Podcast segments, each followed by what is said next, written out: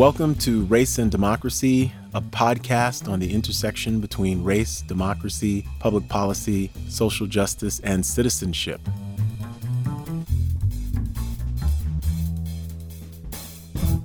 Twenty twenty's racial and political reckoning transformed American democracy beyond the black white divide. Of course, we all witnessed the Black Lives Matter marches and whites, Asians, indigenous, uh, and Black Americans marching for social justice. But we've also seen an uptick in anti Asian and Pacific Islander hate crimes, both in 2020 and 2021. And that's really provided a context to talk about not just the negatives of that uptick, but also multiracial solidarity. And our guest today is Elise Hu, journalist who hosts the TED Talks Daily podcast, is a correspondent for Vice News, and a host at large for NPR. Emily, thank you so much for talking to us. I'm so glad to be here. Well, you know, I, I, I know you a bit and more about your work, and I've had the real pleasure to get to know you through doing a, a panel on Asian American, the sort of the, the the myth of the model minority. But I'm also so much very interested in Black Asian American solidarity, but also multiracial solidarity. And what I'd like to talk to you about is really your own experiences. Um, you're a journalist, both personal and professional in the context of really the last 18 months, because I think so many different people who might have never burrowed deep into their own racial identity sort of took this moment, both of the pandemic and the George Floyd protest, and then this very racially divisive uh, presidential election last year. And, and to top it all off, the January 6th riot at the US Capitol to really dig deep and think about uh, race and citizenship and democracy themselves. And then on top of it, for Asian Americans who a lot of times are left out of this conversation, it becomes this black white divide. Uh, sometimes we mix in Latinx people and indigenous people, but often we include Asian American, we, we exclude Asian Americans. Sure. Many are coming to the table and saying, hey, this is how I've been mistreated. This is how I'm thinking about citizenship and identity and equity in this space. I've never seen this conversation as broad as it is, and I think that's a great thing. I do too. I completely agree that now we're finally having these sorts of conversations because, as I have spoken about before, this binary in which Asian Asians and Asian Americans are not included in the racial discussion in the US means that we often default to trying to be white or trying to be grouped into the dominant group or the group that is less oppressed. And that has not worked for us because, as we have discussed, and as many of the conversations around model minority, the model minority myth really lay out, the idea that Asians are monolithic and the idea that Asians are successful, both economically and in education, is really, really papers over the differences among the groups, you know, the, the differences among subgroups of Asian Americans, and also drives a wedge between Asians and Blacks. And you know this historically, obviously, Dr. Joseph, and hopefully your listeners already do too, but it has been really problematic in a lot of ways, to say the least. And for me, um, you asked a little bit about my personal experiences. I grew up in white spaces, almost exclusively white spaces. Where, I, where did you grow up, Elise? I grew up in the Midwest in uh, St. Louis, outside of St. Louis, West St. Louis County, Chesterfield. And really, I joke that St. Louis is so white that even the salad bars are white. if you go to the grocery store and there's the grocery store salad bar, they probably don't exist anymore because of COVID, but the macaroni salad, the potato salad, all the cheeses. The lettuce is iceberg. So really you're looking at even a salad bar that is completely white. And I didn't realize it because that was all I knew. You know, I was a foreign correspondent in South Korea covering North Korea a lot and there's so much talk about how North Koreans don't realize their own poverty and they can't because they're in a closed society and they don't see how other people live. And so I didn't realize that um, my trying to assimilate whiteness was something that was unusual even. You know i just thought it was normal that there was a group you know that that white people were sort of their status was assumed and my status essentially had to be earned so my entire identity is really cooked in this idea of achievement. You guys talk about, I'm sure, a lot, you know, being twice as good for half as much. Mm-hmm. And now I'm finally questioning that and thinking, wait, if I'm twice as good, I should get twice as much. no, absolutely. I think the underside of the model minority myth, and when we think about the model minority myth, just for our listeners, this idea that, you know, Asian uh, Americans and really Asian American Pacific Islanders, and we think about Asia broadly, we're thinking about everything from China, Korea, Japan, but also India, Pakistan, the the the, the Pacific Islands, um, just a, a, a, broad range, uh, but are somehow um, their excellence uh, uh, makes them um, special. they're they're not unruly. They are not dissatisfied. And and this idea of the model minority does a couple of things. It sort of um, uh, marginalizes African Americans and other people of color by saying, look if Asian Americans are doing so well, why can't you?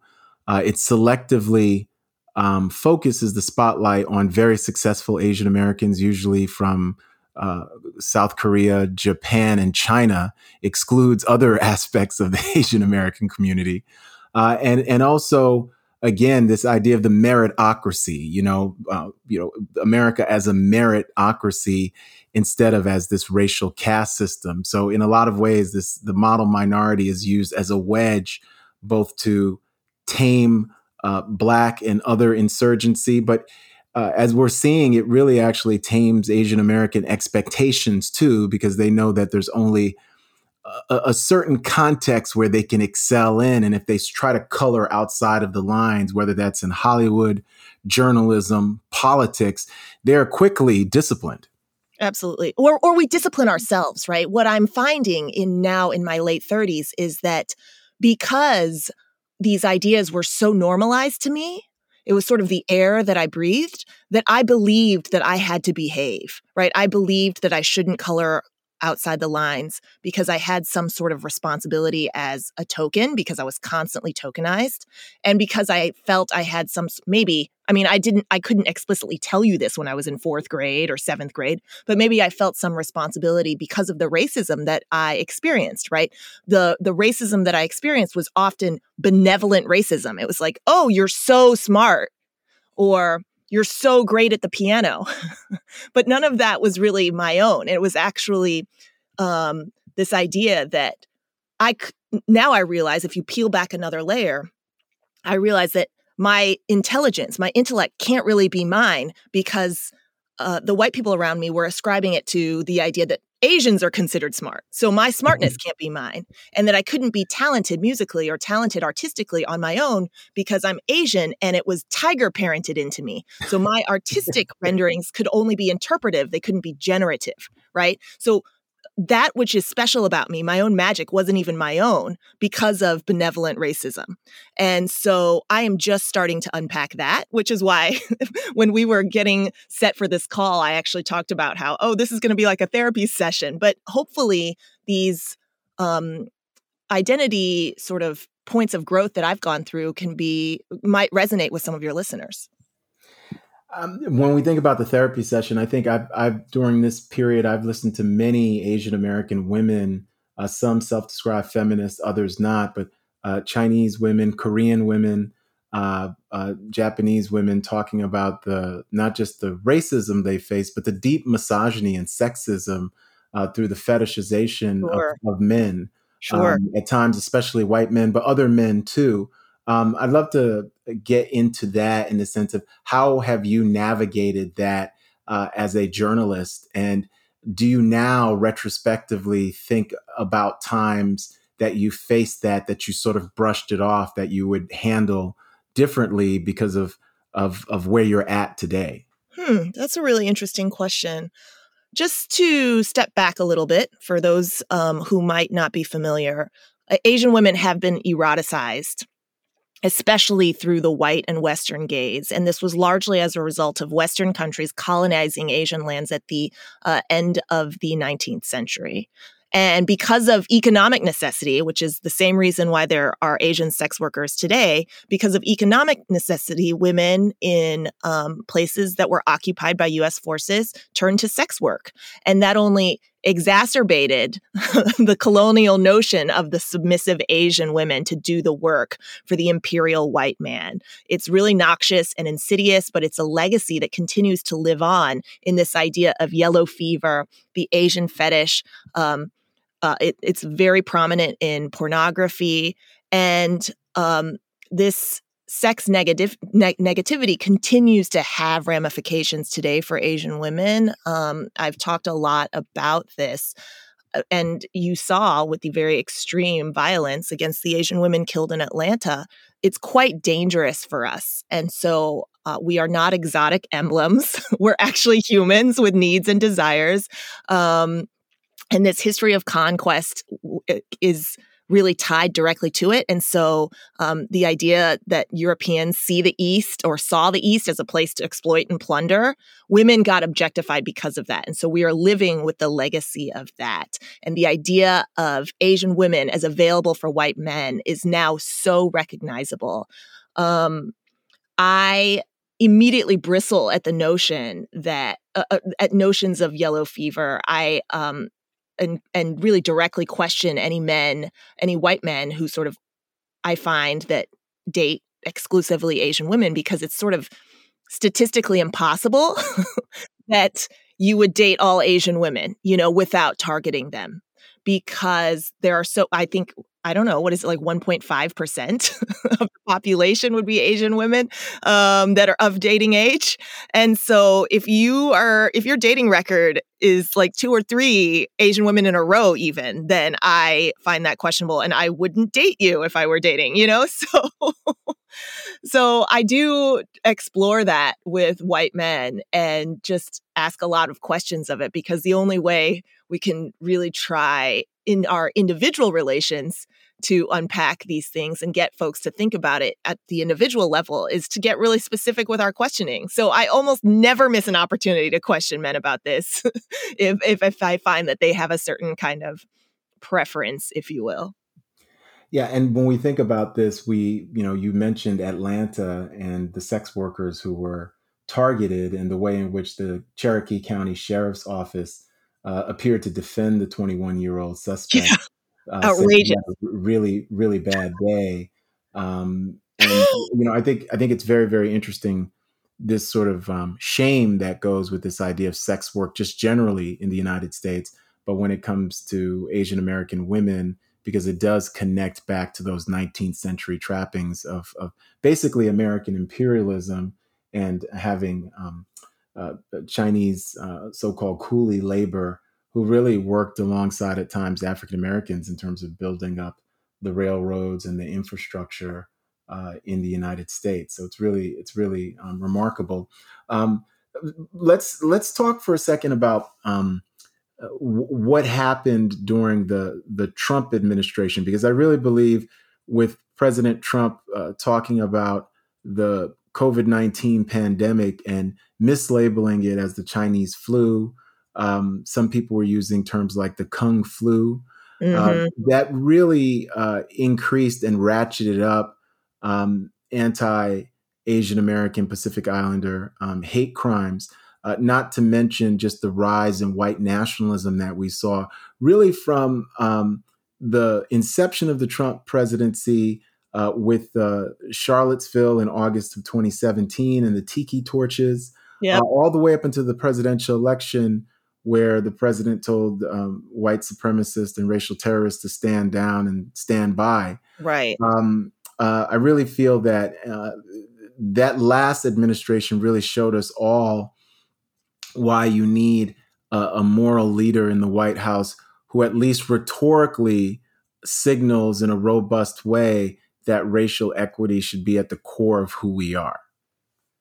Absolutely, because otherwise um, we fall prey to our worst instincts, you know, and um, humans, we are, we can be quite tribal, you know, mm-hmm. in terms of like uh, neurobiologically speaking. And it's very easy to see in groups and out groups, but uh, the research from neurologists indicate that we can um, certainly expand our notions where we are flexible, even though we are tribal in our thinking, sort of biologically, and we're biologically wired that way. Where we are flexible is in our notions of who's in the in group and who's out group, right? And like that the idea of the in group can continually expand. And so that is where I do have some hope. Um, but the scapegoating continues. And um, even among like this large group of Asians, right? There is scapegoating. There's always, I think it was you who talked about this, Dr. Joseph. Like there's always the idea of a bête noire.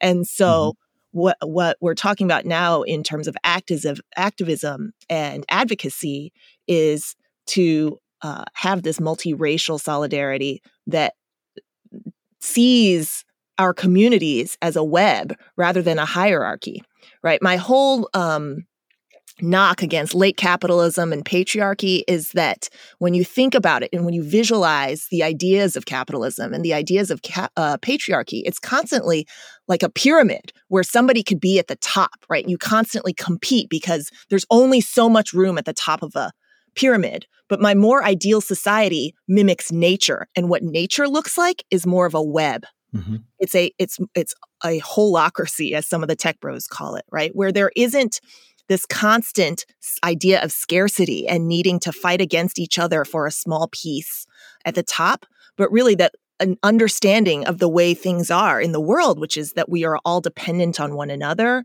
and um, and can stand together, and that uh, it would benefit all of us. And so that is kind of the vision that I think that we should run toward, though uh, it's quite difficult and it's going to require a lot of work among all of us. Yeah, and I want to talk about that idea of multiracial solidarity, um, specifically between Black and Asian American communities. Uh, one, we know about the deaths of people like uh, Vincent Chin in 1982, who was Chinese American, who was killed by white uh, disgruntled auto workers mm-hmm. in the plant, and, and none of them ever came to justice. Right. Uh, we know about La- Latasha Harlan, who was who was killed by a, a Korean American grocer yes uh, in 91 and that that that sort of was part of why 92 exploded so much in Los Angeles in the Rodney King verdict so yeah. there, there's there's been times of historic tensions but I would argue that um, if Asian and Black communities learned more about each other's struggles, uh, they would find out that they have actually a lot of commonalities um, um, when it comes to things like wanting uh, community, family, uh, wanting a living wage, trying to build um, uh, generational wealth.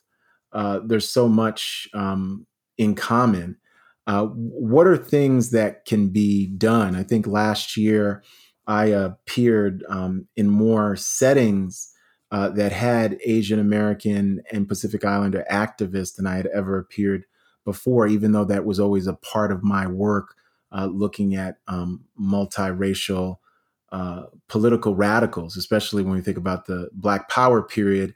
There was strong, especially in California, Black Asian solidarity, yes. not just the Black Panthers, but different Asian, radical Asian American organizations, whether it was the Red Guard, the Yellow Peril, Asian American Student Alliance. There's so many. Um, I, I, I, wonder what what are you seeing uh, on that score now in the context of George Floyd? Because certainly there was a lot of Asian American Pacific Islander activists and citizens and immigrants who were out there in the streets alongside of white and Latinx and Black uh, during during those demonstrations uh, last year. I think a lot of us who are the sons and daughters of first generation immigrants um, have racist parents, right? Or our parents can expre- express some real racist um, sentiments, and especially against the Black community. And the next generation, Generation Z, is really finally having these difficult conversations with our parents. Um, and, and and I say I say this, I'm painting a very broad brush.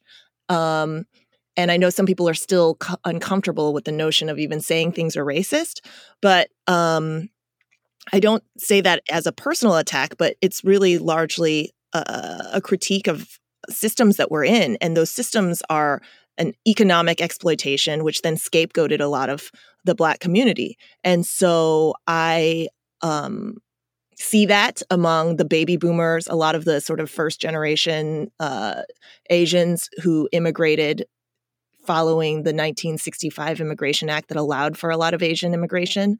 And what we're seeing now is a generational shift toward solidarity, toward a recognition and um, a criticism of how complex it is to have economic violence be exerted against you. Because we all have to survive economic violence through different means. Um, in the Asian women in Atlanta's case, it was sometimes through sexuality. Um, and really, the conversation, the next level, the next layer conversation that we need to be having is about this economic violence and how then it leads to more intra-ethnic group uh, racism and um, and and actual violence, you know, in the streets, and uh, it continues to to drive a wedge between groups like blacks and Asians, where we should be. We really have to have each other's backs um, against this wave of white supremacy that took hold in, or at least became more explicit during the Trump administration. Elise, tell us about your own parents. What was their their their immigrant story? What was their immigrant story? Yeah, that's a great question. My father came up during the Cultural Revolution. So after Mao Zedong won the Chinese Civil War in 1949, I think my father was just a child, maybe six or seven years old, younger than that. And um, the Cultural Revolution really took hold in the 1960s when Mao wanted everybody to return to the fields. Um, the intelligent class was really, uh, um, they were sent to labor camps and re education camps. My grandfather had come to the States in the 1940s before the Civil War, during the Civil War, to earn a PhD because he had won some sort of scholarship back when Ch- uh, China was under the Kuomintang, so more of a democracy. And so he was out of the country and uh, could not return because his country had been taken over by the communist leadership. Um, my father was then raised by his mom and his older sister, and they remained in China when my dad was um, sent to the fields in the 1960s to work in these re-education labor camps. They were all they're called sent down youth, where they had to work on pig farms and help harvest fields and to to show the classes of artists and intelligent uh, intelligentsia and their sons and daughters that you know we were all the same, right? And um, how does he remember that experience? He doesn't talk about it very much. Wow. I actually think that I became a journalist largely because my dad because I wanted to hear more stories, frankly, and my dad was a little unreachable when it came to his difficult period. Um, but what I did hear, and he does talk a lot about, or more openly about, is escaping. So he ended up being this is um, an obscured part of Chinese history, but uh, he was one of the freedom swimmers, is what they're known as. Um, the freedom swimmers are the young Chinese men, there were thousands of them, who escaped communist China by swimming through the Bay of Shenzhen, shark infested waters to get to Hong Kong there is a land border connecting China to Hong Kong, obviously, but it was heavily guarded. So there was an entire wave of young Chinese men who would try and swim. M- most, if not many, of them died um, trying to to make this really harrowing swim. But my father wow. was one who survived and made it to Hong Kong. And then, thanks to the Immigration Act and the Hong Kong Refugee Act, was able to get into the United States, where his father, my grandfather already was. So that's how my dad got to the US. My mom's story is different and far more privileged. She grew up in Taiwan um, and met my dad, I think, on a setup. And uh, uh, they dated for a while and she gained citizenship through marriage. So I was born in the early 80s to two Chinese immigrants who came to the States in very different ways. Wow, that's amazing. And you, you talked about your own parents and and race. Do you feel when they came here, they sort of just imbibed the lessons of anti-blackness that are obviously very prevalent in the country? It seems to me they would have been here right around the time of uh, the war on drugs, and you yep. were a toddler when the explosion of crack cocaine uh, yep. occurred. So they were getting um, being fed these these very very specific stereotypes that are that are that circulate uh, all around us, but that are very very powerful in the grip in their grip on our imaginations. Absolutely, and to be clear, my parents have never said anything outright um, that made me sort of think like uh, uh they've never said anything so explicit where I was just I had to sort of lecture my own parents, you know, and I, I know that that has happened in a lot of families. But I just do think that they constantly um, wanted me or would push me towards trying to assimilate with whites. And that that was where I needed to to look to to really fit in and make it in society, uh, in American society. Um, and even to do that, that I couldn't fully be myself, right? That I would have to be better and really strive for excellence. And so that's the kind of thing that we're all, many of us Asian Americans who grew up during that time period, are having to unpack. Um, they did not encourage me, for instance, to have a lot of black friends even though yeah. they were available you know yes. and so so i didn't have close black friends until i was in my late teens and in college and um if you remember where I grew up, I first St. Louis and then Texas, then I moved to North Dallas, also full of the Caucasian persuasion. I didn't have a single black teacher growing up, Dr. Joseph. Wow. Not one. Yeah. Not one. I did not have a black teacher until I was maybe in my junior year of college when I had black professors. But that's wild. And the fact that more so many American kids are growing up that way, I think is terrible. I think we need to fix that. It's really awful. And how has that um, evolved when you think about your career uh, as a journalist, especially? You know, you you work in in such high profile with such high profile organizations. You think about the TED Talk podcast, NPR, yeah, uh, Vice News. Uh, and historically, journalism has um, you know been a very very segregated profession. Uh, but yeah, I work in one too. Higher education has been very segregated in predominantly white institutions, at least. Yeah, I would love to interview you. Frankly, I don't really want to be the one talking.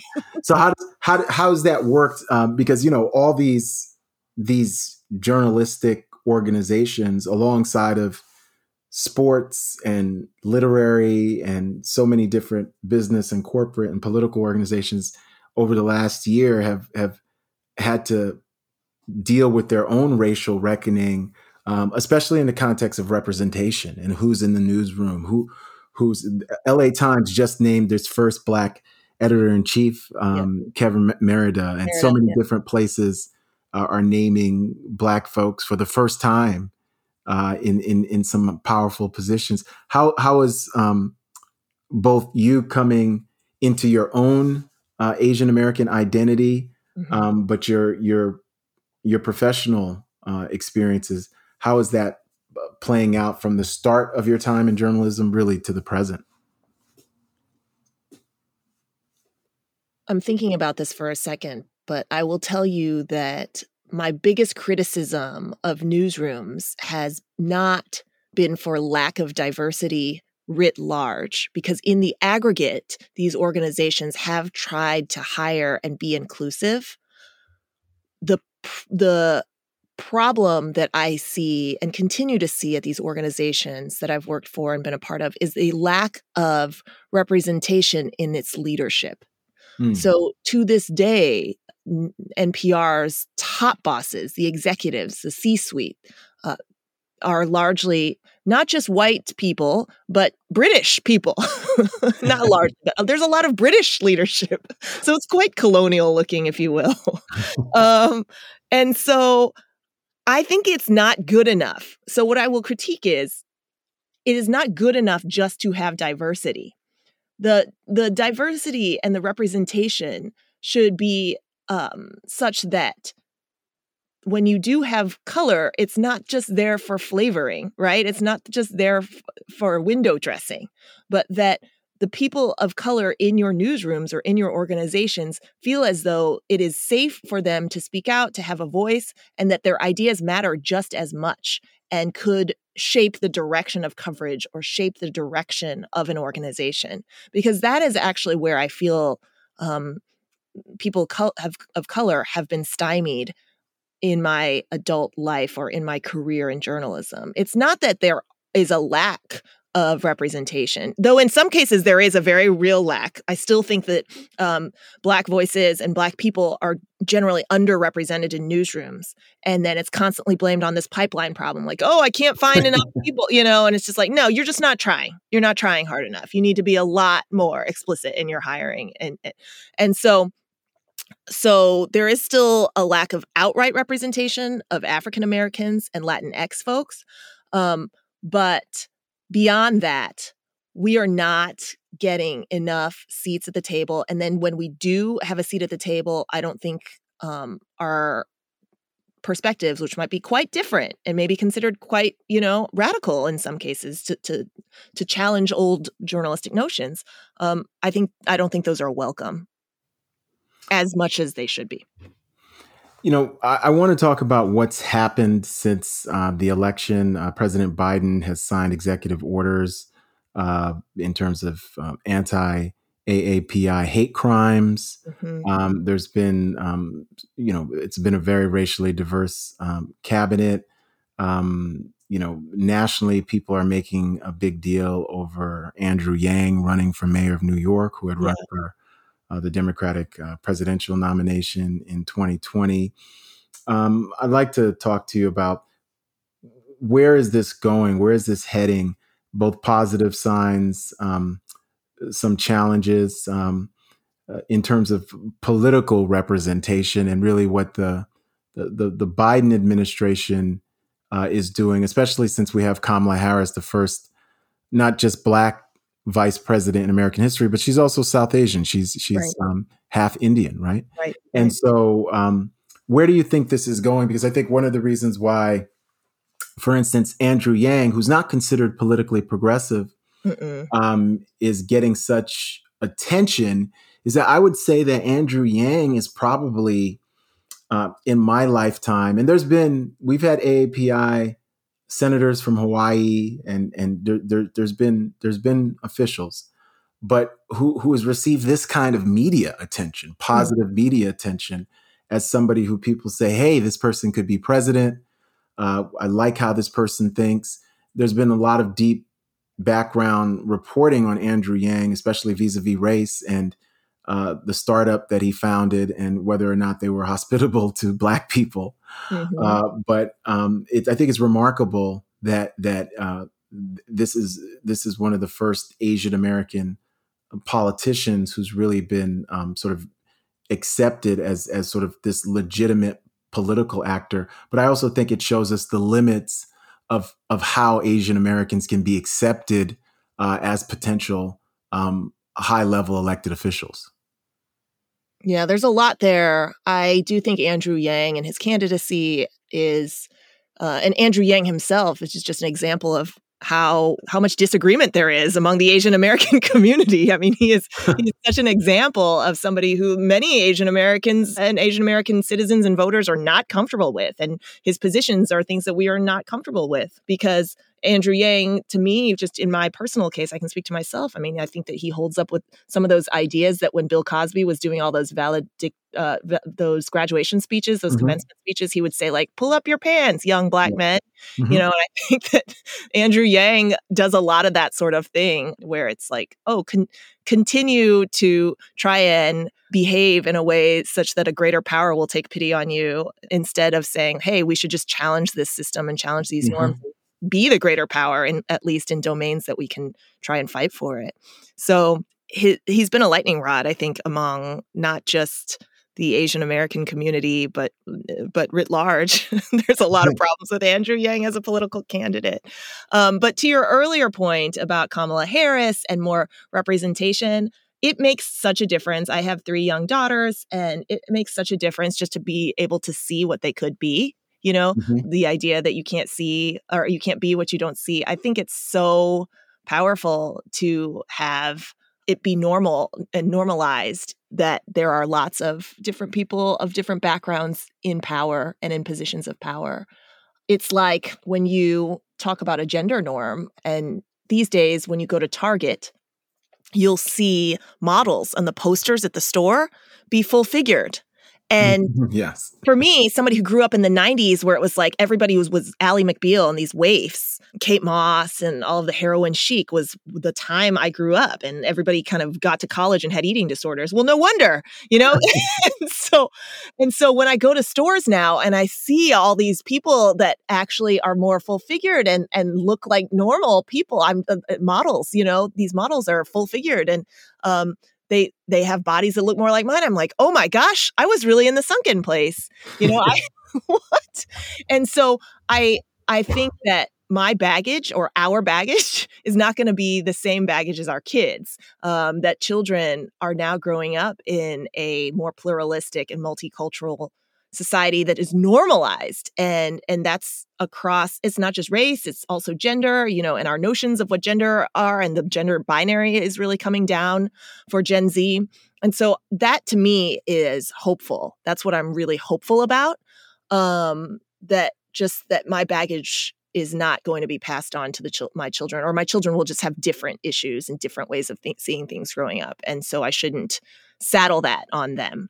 Where i'm uncomfortable is the stance that essentially asks me to continue to beg others to care about racism right? Mm-hmm. so for those who aren't having these conversations like you and i are having like i am really getting tired of having to re-traumatize myself by talking about my trauma and saying like yeah these things happened and they, it makes a difference that i was uncomfortable about the lunch that i brought to school. Like i would like to have more uh, deeper and more complex conversations about economic violence for example and the economic conditions that force us to to have to fight for the little scrap of bone that is that is available. And so that's where i'm really struggling dr joseph. I mean how do we get to the next layer of conversation beyond just having to get people to have some empathy for the racial trauma that we have experienced well, yeah, I was going to ask that, and you know, I, I, would answer that by saying, I mean, it's it's really um, the old adage of political power and multiracial solidarity, because I, I'm heartbroken over the videos that I see of Asian Americans, especially the elderly, uh, being yes. beaten and being punched in the face at times by really multiracial uh, folks. At times, I've seen black men do it, I've seen whites do it. Um, some of these people clearly have mental illness, I think, but I've seen young people doing it. People are bullying, people are doing horrendous things. And what we're not, what we don't have, I think, uh, in terms of people of color across the United States, along with whites who are in solidarity, because I, I, I love the word solidarity much more than allyship. I'm coming from a union household in New York City. My mom uh, my Haitian immigrant mom was part of SEIU 1199 for over Amazing. 40 years. Amazing. So I was on my first picket line in elementary school. So I think that multiracial solidarity is about us having um, enough political power uh, to protect ourselves and to pursue our interests collectively. You know, and I think if we're able to do that, uh, I had folks. I'm Generation X. So I'm I'm, I'm older than you, um, at least by by at least ten years. I had folks who you don't look um, it. thank you. I had folks who went to Bronx, not just Bronx Science, but Stuyvesant in in Brooklyn. Yeah, uh, black folks who were friends of mine who went to school with a lot of Asian American yep. Pacific Islanders who were at Stuyvesant, which was a school you sort of tested into. Yep. Um, and and you know they came out of that experience very much. Um, so in solidarity with the Asian American community, you know, like like they they had friends who were and and for those of us who didn't go to to one of those schools, we we we we might have had less of a connection because we went to schools that were sort of um, either racially segregated black or black white schools and not a lot of um, AAPI. Uh, so I think that multiracial solidarity is going to require um, things like ending public school segregation and ending racial segregation in neighborhoods. Yeah, it, it, requires you know you connect it to the the filibuster, uh, and and the filibuster has been used historically to um, stop legislation that promotes um, civil rights and anti-racism and human rights. And so, you know, I, I think that until we get the political power to say that again, Black Lives Matter, Asian American Pacific Islander lives matter. And that we're saying this because we understand that there's this racial caste system that sets up an institutionalized system of not just systemic oppression, but privilege that says, you know, white lives, non people of color matter the most, right? You know, and we we know this. We've got the data that shows us this. So until we do that, I think we're we haven't gone to that next level, and that includes reparations. You know, and and uh, uh, reparations not just for racial slavery, but we've seen discrete reparations um, being given to well earned uh, Japanese internment um, camp uh, survivors, right? Mm, right. Um, and and there are other uh, Asian American Pacific Islanders who can make a case for reparations. So I'm supportive of Black reparations, but I'm supportive also of all reparations for Native Americans, for AAPI. Um, many, many folks have uh, been um, absolutely marginalized in this country to the extent that they're they're they're they requires some kind of repair and healing.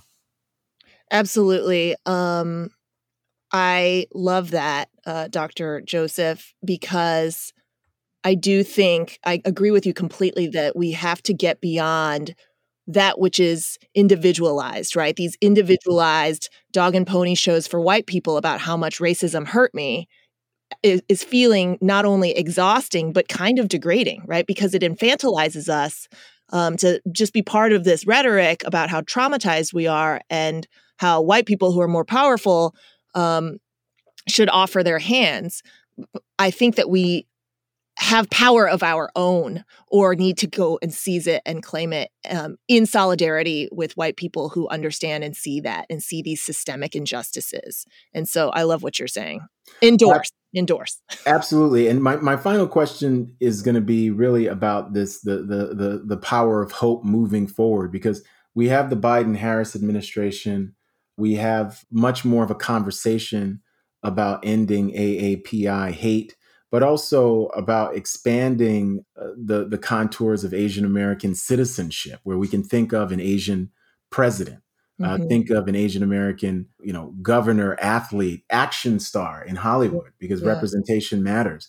Painter, artists, sculptors, just the whole range of humanity uh, we saw this with the film Minari, which is a beautiful film about the Korean American experience that got a boatload of Oscar nominations last year. Yeah. But it was really incredible because when you watch that film, you really get a great example of sort of the humanity of Asian people in ways that Hollywood uh, has been loath to ever offer. You know, Asians are infantilized, are are fetishized, are turned into villains and and and and sex objects, but never actually three dimensional people. Mm-hmm. Uh, so, you know, are you are you hopeful? I want to want to get your your thoughts on the moment that we're at because it's so interesting. This George Floyd moment has really turned into a generational opportunity, not just a crisis, to build that multiracial beloved community that Dr. Martin Luther King Jr. talked about, a community that wasn't just devoid or free of racism and economic injustice, but that actually cared about citizens, that cared about where you lived, how you lived, that cared about food and food justice for people, cared about racial integration, and it cared about ending violence everywhere in the United States, but also globally. So I think this this is a a moment of opportunity as well. Yeah, I'll answer the question with where I'm not hopeful and then where I am.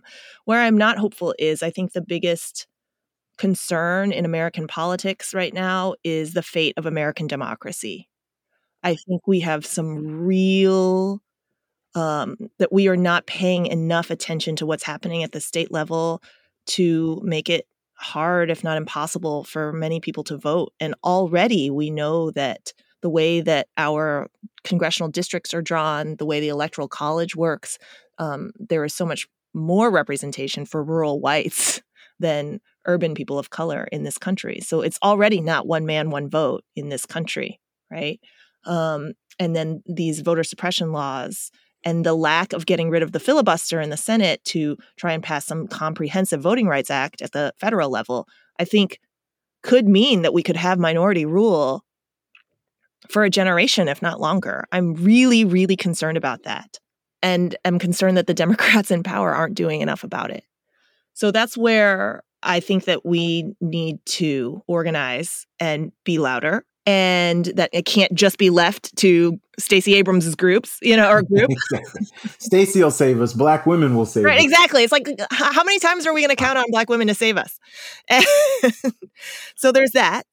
And then, but where I am hopeful is I was interviewing a black woman who I think is 101, 102 she was one of the very first Black park rangers. And we know that national parks, the history of national parks is quite white supremacist. They were born out of to try and create spaces for white people. But she was one of the first Black park rangers. And she talked to us when I interviewed her about how when she was coming up during the black freedom movement in the 1960s that there were white protests and there were black protests and now when she saw the George Floyd protests last year, it was really eye opening for her to see all of us protest and demonstrate together, that our demonstrations were happening um, in this kind of solidarity that you discussed, Dr. Joseph. And if I just think if somebody who has been through all of that, you know, she lived in the Jim, Jim Crow era in the South in Virginia and and has come up through civil rights, if she has hope, then I surely shouldn't be so fatalistic and cynical, you know? Yeah. so that is where I do have I have hope for the next generation and, and ours, frankly, and the, and the Xers and the Wires. We often get passed over because the boomers never seem to to, oh, to leave power. No, they don't leave the stage. The president is the boomer silent generation. They won't leave because the, president. If, if Gen X had its day, we would have had uh, you know Julian Castro, Beto O'Rourke, Cory Booker. Right. Right. Uh, exactly. You know, they won't leave the stage. They will not leave. But I do I do have hope for solidarity in the way that you describe it, so long as we just completely reframe and think what's possible. We've got to rethink what's possible. All right. Rethink what's possible. I love that as the closing to our conversation. Elise Hu, it's been great talking with you. I've been talking with um, Elise Hu, who is a, a very well known journalist globally uh, who's the host of the TED Talks Daily podcast, a correspondent at Vice News, and host at large for NPR. Um, thank you so much, Elise. Thank you. I really enjoyed it. Thanks for listening to this episode, and you can check out related content on Twitter at Peniel Joseph. That's P E N I E L J O S E P H. And our website, csrd.lbj www.utexas.edu. And the Center for Study of Race and Democracy is on Facebook as well. This podcast was recorded at the Liberal Arts Development Studio at the College of Liberal Arts at the University of Texas at Austin. Thank you.